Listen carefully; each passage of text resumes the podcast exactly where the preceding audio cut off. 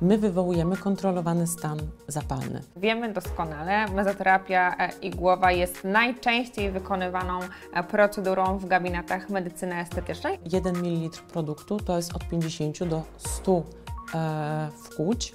Głównym naszym tutaj właśnie tym miejscem docelowym w związku z tym będzie skóra właściwa. Ja nie mogę powiedzieć, że zawsze to będzie 1,5 mm. Jaki składnik dla mojego pacjenta jest kluczowo potrzebny i co ja nim tak naprawdę jestem w stanie uzyskać. Tak chcemy pracować, to weźmy dermapen dobry, nakłójmy skórę. Dermapen jeszcze może z elektroporacją, rzeczywiście, żeby przynajmniej ten preparat jak korbik się wchłonął. W innym przypadku to nie ma sensu. Nie ma substancji na świecie, która nie mogłaby wywołać reakcji alergicznej i o tym też musimy powiedzieć.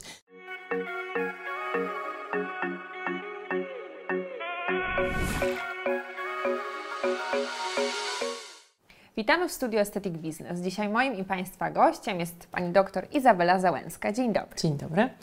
W dzisiejszym odcinku poruszymy temat mezoterapii igłowej. Jak wiemy doskonale, mezoterapia igłowa jest najczęściej wykonywaną procedurą w gabinetach medycyny estetycznej, a jednak cały czas pojawiają się pytania dotyczące głębokości podania, tego jak działają poszczególne składniki, więc jesteśmy tutaj po to, aby poszczególne elementy doprecyzować. Pani doktor, zacznijmy może od takiej najważniejszej rzeczy, czyli odbudowy skóry. Jak ta skóra nasza jest odbudowana i co my chcemy w ogóle tą igłą wskórać? Bardzo wiele. Znaczy, drodzy Państwo, przede wszystkim zabieg mezoterapii igłowej to zabieg biorewitalizacji. My w zabiegu biorewitalizacji przede wszystkim uzupełniamy niedobory, czyli składniki zawarte w preparacie mają dostarczać do naszej skóry składniki, których brakuje, które mają biorewitalizować naszą skórę. Nie oddziaływujemy tutaj na proliferację fibroblastów, czyli nie namnażamy ilości fibroblastów, chociaż jakby działając poprzez technikę iniekcji, w pewnym sensie oczywiście mamy tutaj szansę. Przede wszystkim w zabiegu mezoterapii działamy na macierz zewnątrzkomórkową, czyli walczymy tutaj również o rezerwuar wody.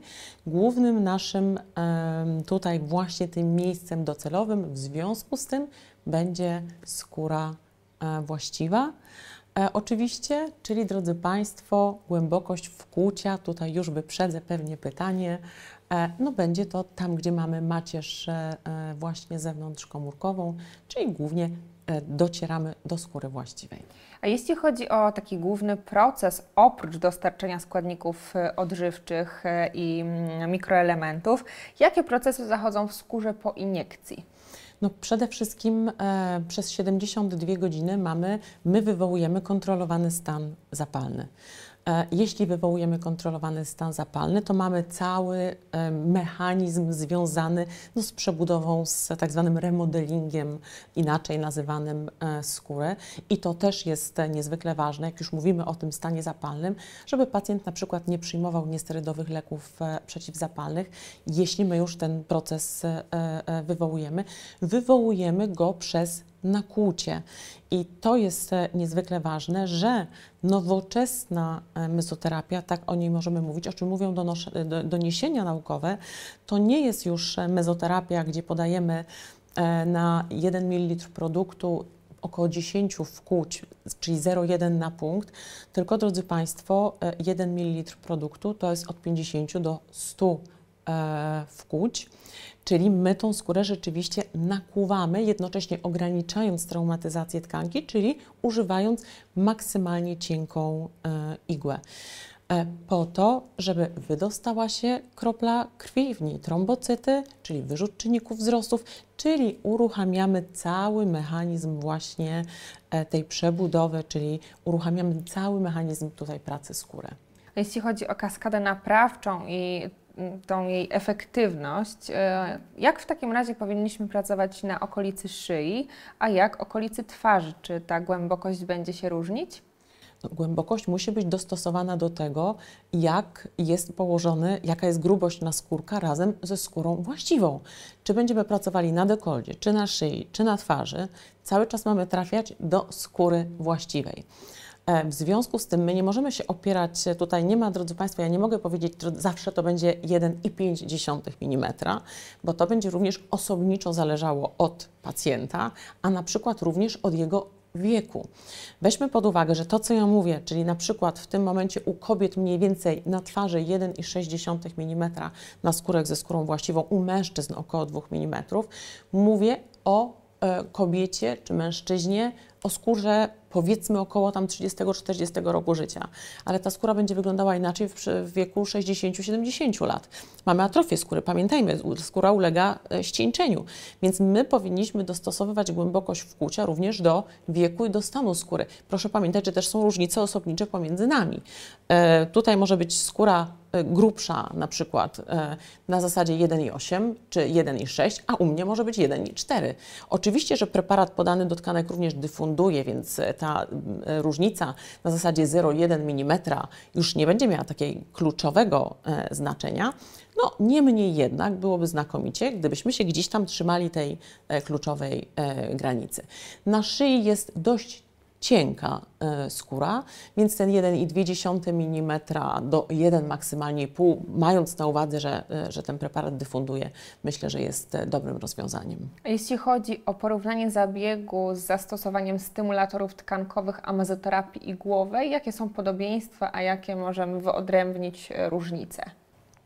Jeśli chodzi o stymulatory tkankowe, to przede wszystkim sama nazwa zabiegu, czyli składniki, które są zawarte w tego typu produktach, mają za zadanie wywołać proliferację fibroblastów, czyli mają za zadanie namnożyć nam ilość komórek, czyli fibroblastów, które produkują kolagen. Czyli mają za zadanie wpływać na receptor CD44, który mamy mieć większą ilość komórek, a w konsekwencji więcej kolagenu, prawda? Czyli to jest kolagenu typu trzeciego, bo to jest niezwykle ważne. W związku z czym to będzie ta zasadnicza różnica. Proszę jednak mieć na uwadze, że coraz częściej pojawiają się na rynku produkty tak zwane kombo, które jednocześnie spełniają funkcję stymulatora tkankowego i rewitalizatora i moglibyśmy o nich powiedzieć, nawet nazwać ich, bo takie sformułowanie też się pojawia, redermalizatorem. I większość stymulatorów tkankowych dzisiaj moglibyśmy nazwać już redermalizatorami, bo zawiera przecież kwas hialuronowy, który jest biorewitalizatorem i na przykład hydroksyapatyt wapnia, prawda, który jest znakomitym stymulatorem tkankowym. Więc te połączenia tutaj, myślę, że my nie powinniśmy w 100% się trzymać sztywno tylko i wyłącznie nazewnictwa, a powinniśmy się zastanawiać, jaki składnik dla mojego pacjenta jest kluczowo potrzebny i co ja nim tak naprawdę jestem w stanie uzyskać. Natomiast miejsce docelowe podania preparatu cały czas będzie to samo, czyli skóra właściwa, bo fibroblast znowu będzie w skórze właściwej. Zabieg mezoterapii igłowej uważany jest za szalenie bezpieczny. Czy tak jest i jakie ewentualnie powikłania mogą wystąpić po zabiegu? Każdy zabieg będzie bezpieczny, jeżeli będzie odpowiednio przeprowadzony i każdy zabieg niesie za sobą oczywiście jakieś ryzyko. Nie ma substancji na świecie, która nie mogłaby wywołać reakcji alergicznej i o tym też musimy powiedzieć. No, przede wszystkim musimy używać bezpiecznych produktów, musimy zachować w gabinecie pewne standardy pracy, higieny i to jest kluczowy aspekt. No, głębokość wkłucia to jest ważne. Co się może pojawić po zabiegu? No, reakcja alergiczna oczywiście. Może się pojawić po zabiegu siniaki. Drobne siniaczki nie są powikłaniem pozabiegowym, ale już krwiaki, czyli to, że ta igła w cudzysłowie wpadła nam za głęboko, to zdecydowanie jest już powikłanie. No, nadkażenia pozabiegowe oczywiście będą swego rodzaju powikłaniami pozabiegowymi i te, do których by doszło w gabinecie i te, do których doszłoby z winy pacjenta, jeżeli na przykład on nie został dobrze przez nas poinstruowany pozabiegowo. Myślę, że przede wszystkim też jest kwestia związana z dobrym zakwalifikowaniem kogoś do zabiegu, czyli przede wszystkim na początku sprawdzeniem, czy my nie mamy przeciwwskazań do wykonania danego zabiegu. Więc mezoterapia jest bezpiecznym zabiegiem. Sprawdźmy tylko, czy nie mamy na przykład alergika i nie podawajmy mu w czasie czynnej alergii koktajlu z 56 składników, byłoby zacnie. Musimy tego unikać. W ogóle w czasie czynnej alergii nie podawajmy preparatów. Musimy też się spodziewać reakcji krzyżowych. Więc jakby myślę, że wiele aspektów będzie się składało na to, żebyśmy mogli uznać, że ten zabieg jest bezpieczny. Ale tak, mogę to potwierdzić, mądrze przeprowadzony zabieg mezoterapii jest zabiegiem bezpiecznym. A jeśli chodzi o technikę podania produktu, jaką wybrać, żeby zabieg był skuteczny, a jakiej kompletnie omijać? Zabieg będzie zdecydowanie najbardziej skuteczny w momencie, kiedy będziemy mieli dwa elementy. Po pierwsze, kiedy preparat zostanie w skórze właściwej, to jest jeden element. Drugi kluczowy element, no to wtedy, kiedy będziemy mieli uruchomiony ten mechanizm związany z uwolnieniem kropli krwi, uwolnieniem czynników wzrostu. Czyli, mówiąc krótko, technika depozytowa z pozostawieniem preparatu w skórze właściwej. Możemy preparat podać również kaniulą, ale to w wyjątkowych sytuacjach, kiedy mamy jakieś przeciwwskazania do zastosowania igły. I tak jak powiedziałam, wyjątkowo.